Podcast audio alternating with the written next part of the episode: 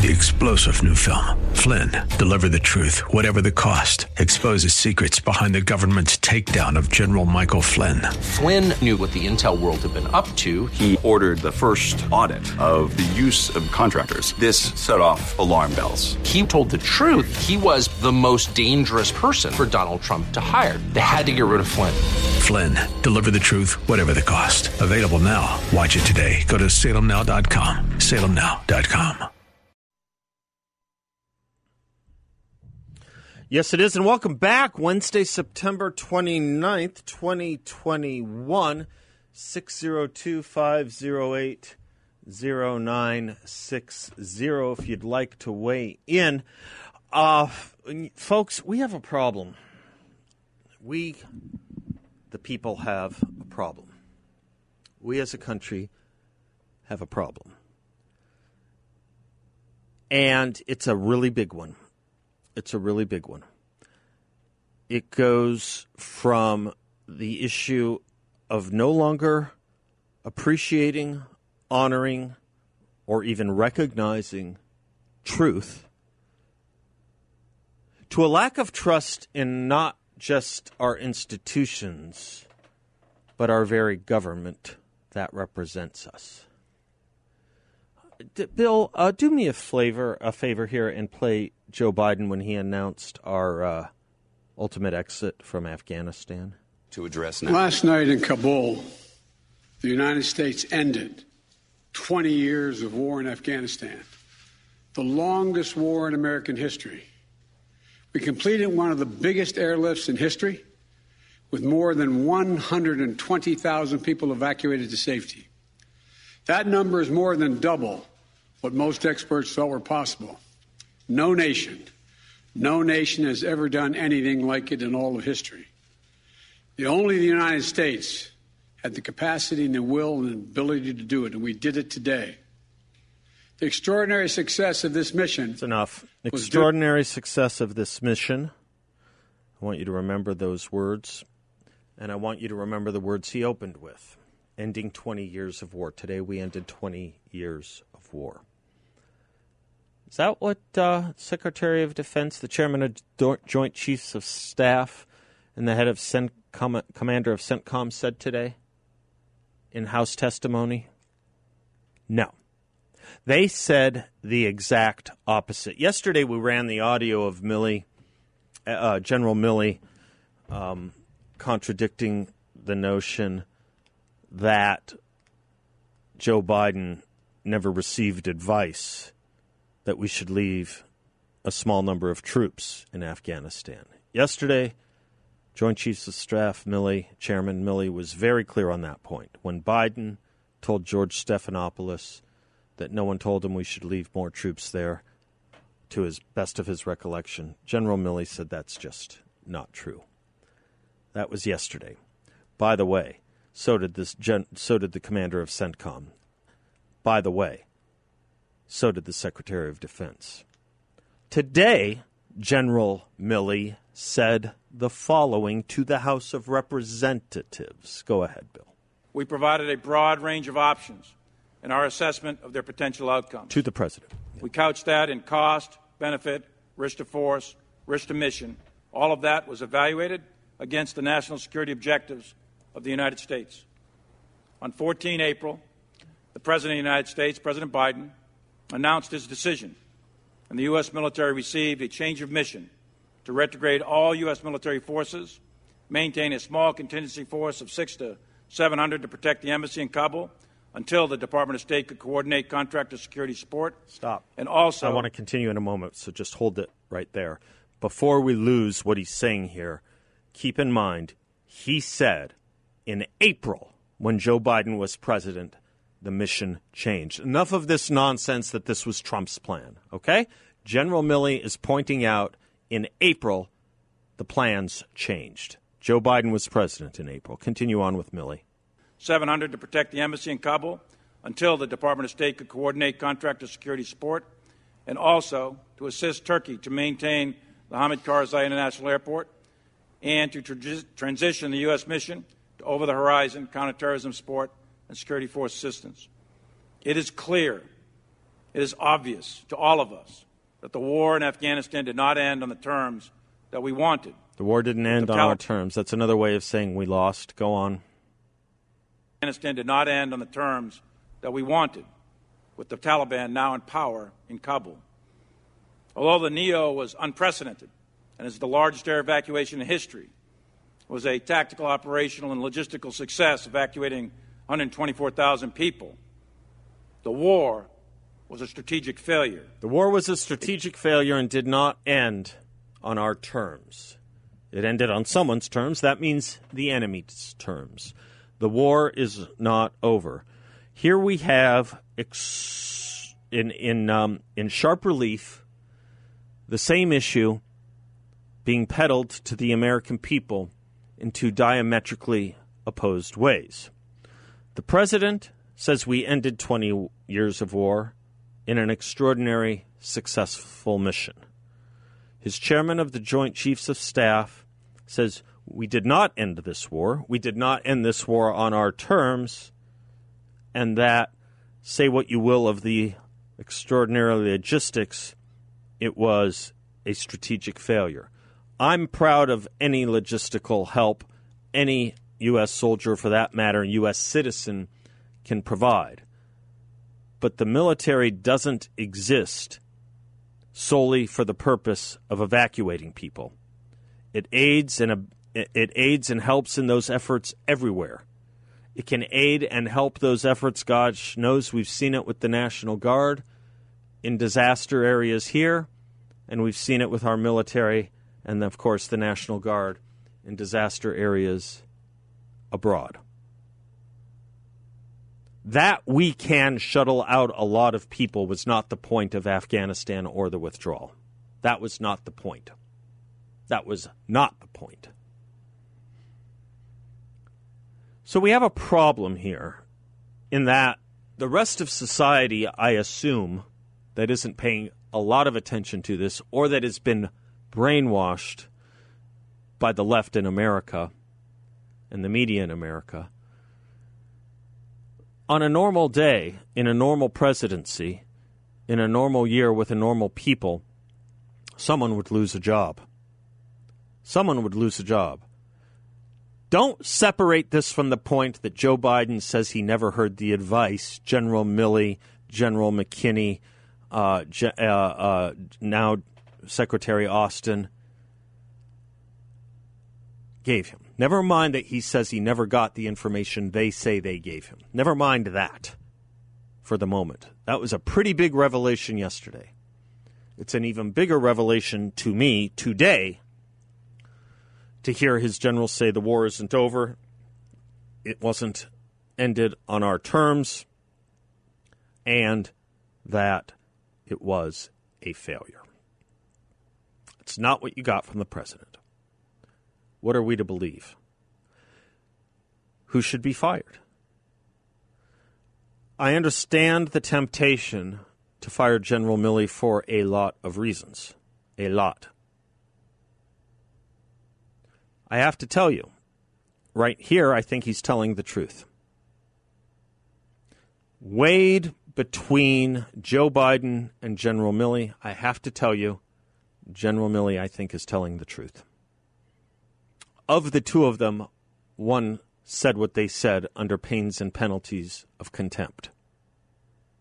Lying to Congress, at least. Joe Biden does not take that oath before he speaks. Someone should be fired.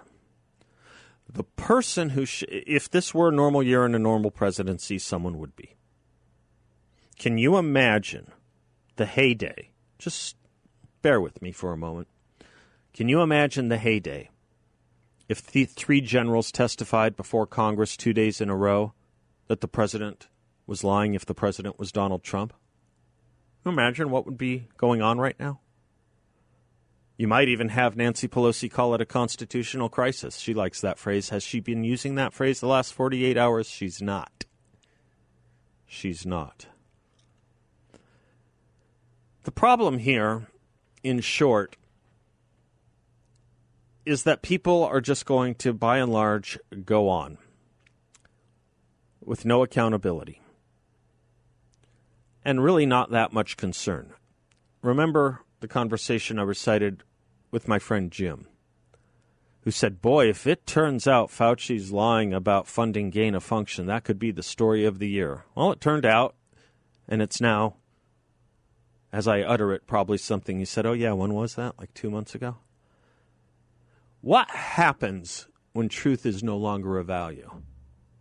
What happens to a country that begins its very history with the word truth, only to end up at a place where truth is no more meaningful than the style of doorknob you put on your back door or your front door or anywhere. When it just simply becomes clay in the fingers because no one cares anymore about it. I have a lot to say about this when we come back. A lot. And I'm going to bring it to something that took place with the vice president and a student at George Mason University. You wondered where she was because she's not at the border and not dealing with Afghanistan. She's at George Mason University.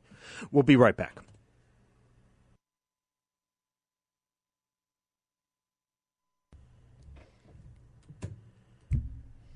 Welcome back to the Seth Leibsohn Show. What happens when a society no longer values truth? You learn the truth about something Anthony Fauci did. You learn the truth about something the Biden administration said with regard to anything, but let's stay with Afghanistan for the moment. We got the guys that killed our troops. Uh, the Taliban wouldn't be taking over. Uh, go down the line. No generals advised me that we should leave a, a certain number of troops in Afghanistan in the field. We followed the Trump plan. The war is over. It was an extraordinary success. What was that, about eight lies I just told you that came to us since August 30th? One of, one of the parties who is selling this stuff is lying to you. And I believe most of those lines were lines perpet- uh, promulgated by the President of the United States. A civil and normal and regular society would care about these things. Being lied to about the war This is why Lyndon Johnson could not run for reelection. This is why Lyndon Johnson could not run for reelection. A society that cared drummed Richard Nixon to resignation.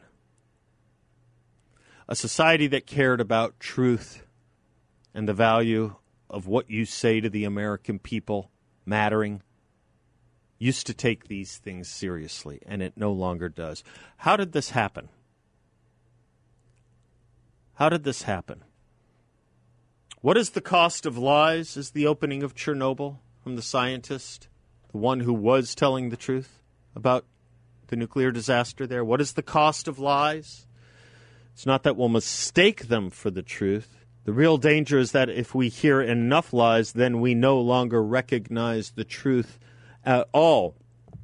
What can we do then? What else is left but to abandon even the hope of truth and content ourselves instead with stories? And in these stories, it doesn't matter who the heroes are. In these stories, it doesn't matter who the heroes are. Bill, remind me to say a word on heroes in a few minutes. This is bothering me too. It's in the context of COVID. We'll come up we'll come to that in just a moment. Let's stick with foreign policy and why we don't care about truth. Kamala Harris goes to George Mason University. Now, that's in Virginia. It's a good school. The language is a little hard to hear, and if you need help with it, I will give it to you from my voice. But I want you to hear this. This is a student talking to the Vice President, Kamala Harris, at George. I see that over the summer, there have been like protests and demonstrations in astronomical numbers standing with Palestine, but then just a few days ago there were funds allocated to continue backing Israel, which hurts my heart because it's an ethnic genocide and the displacement of people, the same that happened in America, and I'm sure you're aware of this. And I bring this up also because of the issue of how Americans are struggling because of lack of health care, public health care, lack of affordable housing, and all this money ends up going to um, in funding Israel and backing Saudi Arabia and whatnot. And I think that um, the people have spoken very often in what they do need. And I feel like there's a lack of listening, and I just feel like I need to bring this up because it affects my life and people I really care about's lives, and So she declares, hold on a sec, she says Israel is engaging in ethnic genocide. Okay, and Kamala Harris, who's nodding while she's speaking, responds thusly. I'm glad you did. And again, this is about the fact that your voice, your perspective, your experience, your truth should not be suppressed.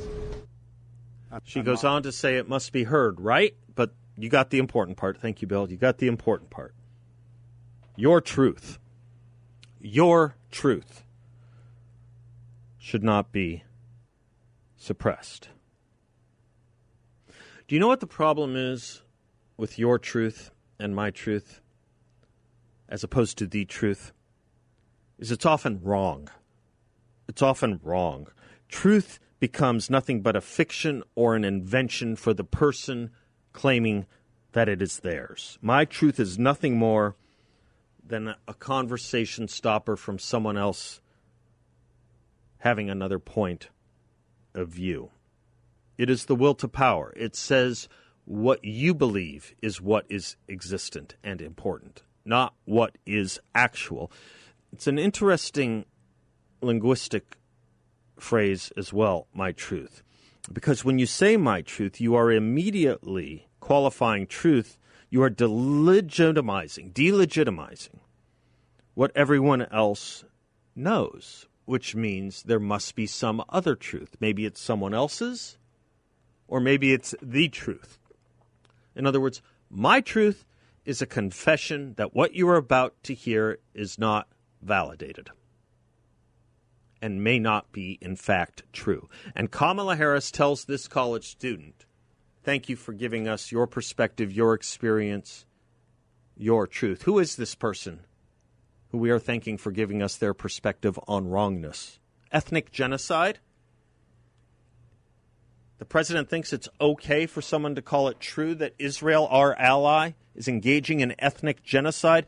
What the heck is this student talking about? What rot has she been listening to and learned?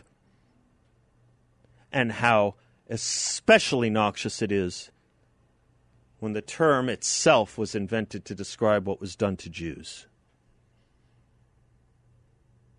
Genocide? I'll tell you what genocide is, and this is what Kamala Harris should have said if she had two cents worth of an education. Genocide? At the end of 1945, one third of the Jewish population that existed before the war didn't. One third. That's genocide. That's why the term was invented. Let's talk about Israel's genocide. Because if they're doing it, they're really bad at it. Really bad at it. First of all, Israel's parliament has a higher percentage of Arabs in it, Palestinian Arabs in it, than the American Congress has percentage of African Americans in it. Okay? First of all. Second of all, in 1948, when Israel was established, there were 950,000 Arabs or Palestinians in Israel proper. 950,000. Today there are 2 million. Today there are 2 million. In 1967, the entire country of Jordan, which had the West Bank, the entire country of Jordan was 1.3 million Arabs. Today, the West Bank alone is over 2 million Arabs. By no definition is this genocide unless your truth, which Kamala Harris seems to praise, is the same as Hitler's. I'm Seth Leibsohn. We'll be right back.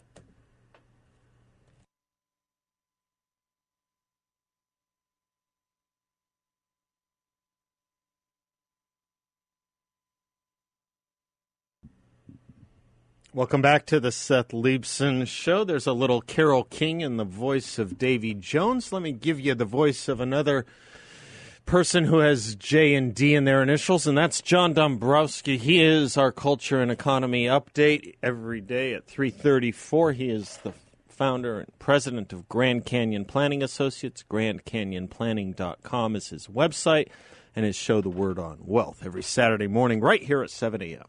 Happy Wednesday, John. There. How are you? Fantastic. Thank you. You bet. A little more green today on the uh, stock market watch, which we said a little yesterday. Mixed, little mixed today. We had a good Yeah. opening, but uh, some of the uh, technology stocks had faded and lost uh, the earlier gains that they were making. Uh, but the Dow did have a little bit of a comeback, up 90 points, I believe, today. So, um, still trying to manage through, you know, some of the issues regarding the debt crisis that we're in right now, the possibility of the new legislation to be passed. So there's still some things we have to work through. Going to be still volatile, at least for the next, you know, few weeks until we get a better understanding as to what's happening. One But of that- the uh, one of the things that came out of the news today was it looks like apparently, uh, and this comes from the Fed, we are uh, going to experience fairly stagnant growth for a little bit longer than we expected, according to their forecasts. And I have to tell you, John, my own sense of things here is uh, unless there's some kind of magic bullet in the infrastructure bill that I haven't seen, uh, I don't know how we're going to jack growth up by just taxing more. Honestly, I don't. You haven't read the infrastructure bill yet? I was waiting for us to pass it. uh, uh, yeah, I, I totally agree. And when we talk about these revenue neutral bills, I mean, uh, when was the last time we had anything? That We know that's another lie. Don't we? I've been Yeah. going off. We just know. Everyone knows that's not true. It cannot possibly be true. Exactly. So um, we know that there's going to this is going to add so much more to the to the debt. And again, we talk about the generational debt that we're creating. Um, you know, my wife and I don't have any children, so my children aren't going to share the burden of this. But obviously, there are many people out there who have children who um, maybe are considering having creating a family. And every every child in this country, everyone who's born into this country, is born with this this debt from day one, and it's going to have to be handled at some point. But for the moment, right now, uh, you know, Fed Chair Powell, yes, he did say that he believes inflation is going to be here for a little longer than we expected. He doesn't expect that there's going to be a major surge above much where we are today, but uh, it's going to be here for a longer period of time and may go into 2022 to 2023 even before we start to see some of these bottlenecks, some of the supply and demand issues begin to settle in and ultimately get back to some type of normal. Right. Meanwhile, uh, we may see a possible bottlenecking of this because the House Democrats and the Senate Democrats can't see eye to eye on which should happen first. It's an odd thing, but I guess the progressives have put him in this position. Um, with some of them saying we do the 3.5, then the other 1.5. Some are saying we can do the 1.5. We don't have the votes for 3.5. But the pressure on these two Democrats is an amazing thing, Manchin and Sinema, and not the way we should be running our economy, really. It shouldn't come down to two people. No, and again, you know, there's been discussions about this, and you're more in the politics of things than I am. But this was not this election was not a big mandate. It was it was won by very few votes, and uh, so for the you know one side to be acting as if you know the whole country is is uh, is with them is is certainly not true. Yeah. And uh, there's there's going to definitely be some pushback on this, and that's what we're seeing, and it's even coming from their own party. One of the interesting things I noted today, John, is polling is showing that inflation is an increasing concern, and in some polls, the number one concern of a lot of American citizens. It's an interesting thing. We haven't seen inflation top the polls of concern, top the polling in the concerns of the American people in a long time either. This this could be a this this this could be unless this administration gets its hands around it by spending less. I guess they're going to have a lot of problems going forward on economic indicators. Yeah, I mean, we've been talking about inflation for many years, how extremely low it's been, and we've been waiting for some type of. Even the Fed has been waiting. You know, they wanted to get that inflation around two percent.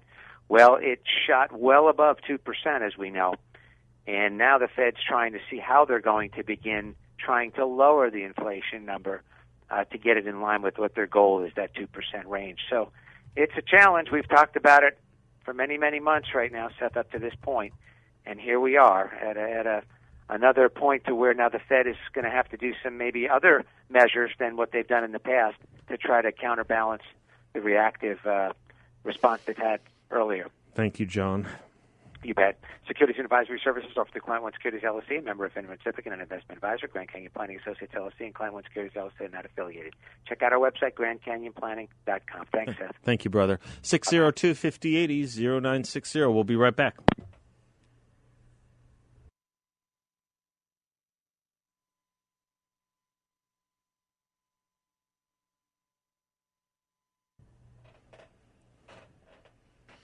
As a country, we start with the notion there there is such a thing as truth, self-evident truths. Uh, we fight a war over the meaning of that. Was the truth a lie or was the truth truth? Truth won out. In that war, or as that war was coming to be, as the war clouds were rising, Abraham Lincoln in his Cooper Union address put it this way Let us have faith that right makes might, and that faith that right makes might will give us our duty as we understand it. The notion that right makes might is the essence of our revolution in America. That right makes might. That's why we started by talking about truth in the Declaration of Independence. It is the mark of a tyranny or an authoritarian government where the opposite is true, where might makes right, where nothing is more important than the triumph of the will, or what Nietzsche called the will to power, where the truth is nothing more, as Nietzsche said, than an invention. That's why I think our society, having adopted so much of that nihilistic thinking, that's why I think our society is so blase about the things they are learning by the day, the things they are being told by the day. Whether it's Afghanistan, whether it's the border, or whether it's COVID, do you know we are on track to have over 1 million illegal immigrants coming to this country by the end of the year. Over a million illegal. Do you know how many legal immigrants we grant entry to this country every year? About a million. About a million. We're doubling our immigration with the second half of it constituting those who broke the law to get here.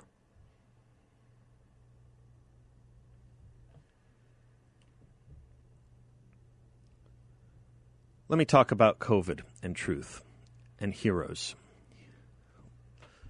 Because, as you know, almost everything I talk about here really comes back to and down to what we teach our children. Plato knew this. Two most important questions in a society who teaches the children and what are they being taught? Plato instructed. Children naturally desire heroes. Naturally. It's a good instinct of theirs. It's a good instinct. And parents, good ones, point heroes out to their children, don't they? Showing individuals who have the qualities of excellence that are worthy of imitation. Now we're with Plato's student Aristotle, who taught the best way to teach character was to put a child in the presence of someone with it. It's a funny thing what this society makes a hero of these days, isn't it? It's a funny thing. During COVID, they were what became known as a lot of frontline responders, particularly hospital workers. Do you remember how many interviews were done with hospital workers, particularly nurses? Particularly nurses and technicians, some physicians, but mostly hospital workers and techs. Do you remember how many interviews? I do. These were our new heroes. In fact, TV ads were put up thanking them as our heroes.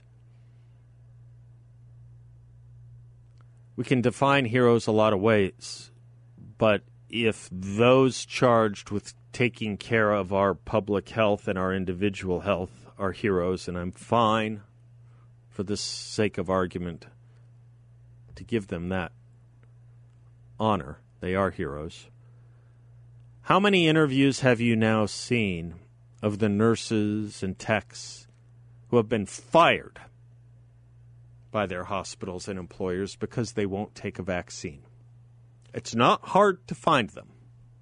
It's not hard to find them. 68 full time employees and 87 part time employees at St. Luke's University Health Network in Pennsylvania have been fired or quit because they refused to take a, man, a vaccine. 60 time full time employees and 87 part time ones, just at St. Luke's University in Pennsylvania. Christian Care fired 150 employees in Delaware, 250 at New York Presbyterian. Hyde Park, New York, firings. Winston-Salem, 175 firings. 66 employees at the hospital in Brewer-based Northern Light, at Northern Light Health. Portland, Maine, 58 resigned from their hospital. These people aren't hard to find. 72 at a hospital in Winchester, Virginia. All of this comes from Becker's Hospital Review. Are they no longer heroes all of a sudden? They wanted to have their jobs, they wanted to stay in their jobs. There's something about the vaccine they don't want, and it has to do with either their strongly held beliefs based on conscience or something they know based on what they've seen or something they know based on their own reading of the science. It's that second one that I would think reporters would find interesting. What, based on what you've seen, keeps you from getting vaccinated? You're a nurse after all. You were a hero a year ago. Why would you not take the vaccine? Is any reporter asking that? They're not. They're not. Because it's not about heroes of hospital workers. It's about a particular policy that was first used to drum Donald Trump out of office and is now being used to control the American people as best as possible. Any number of those fired nurses and techs, I'm sure, saw plenty of media a year ago. Is it possible that they have seen things that led them to quit that the rest of the American population isn't being told? Is that possible? Well, if you watch the Project Veritas video that took place at the medical center here on Indian School, you'd get a kind of good concept of how that happens. You get a pretty good concept of that. Could it be that a month ago the media was telling us, as the government was, that 99% of hospitalizations were of the unvaccinated? Well, what do you say about a fact where it's now closer to less than 80%? Maybe that's it. The narrative falls apart when the truth is told. That's why the truth is what frightens the left, and that's why they try to censor us.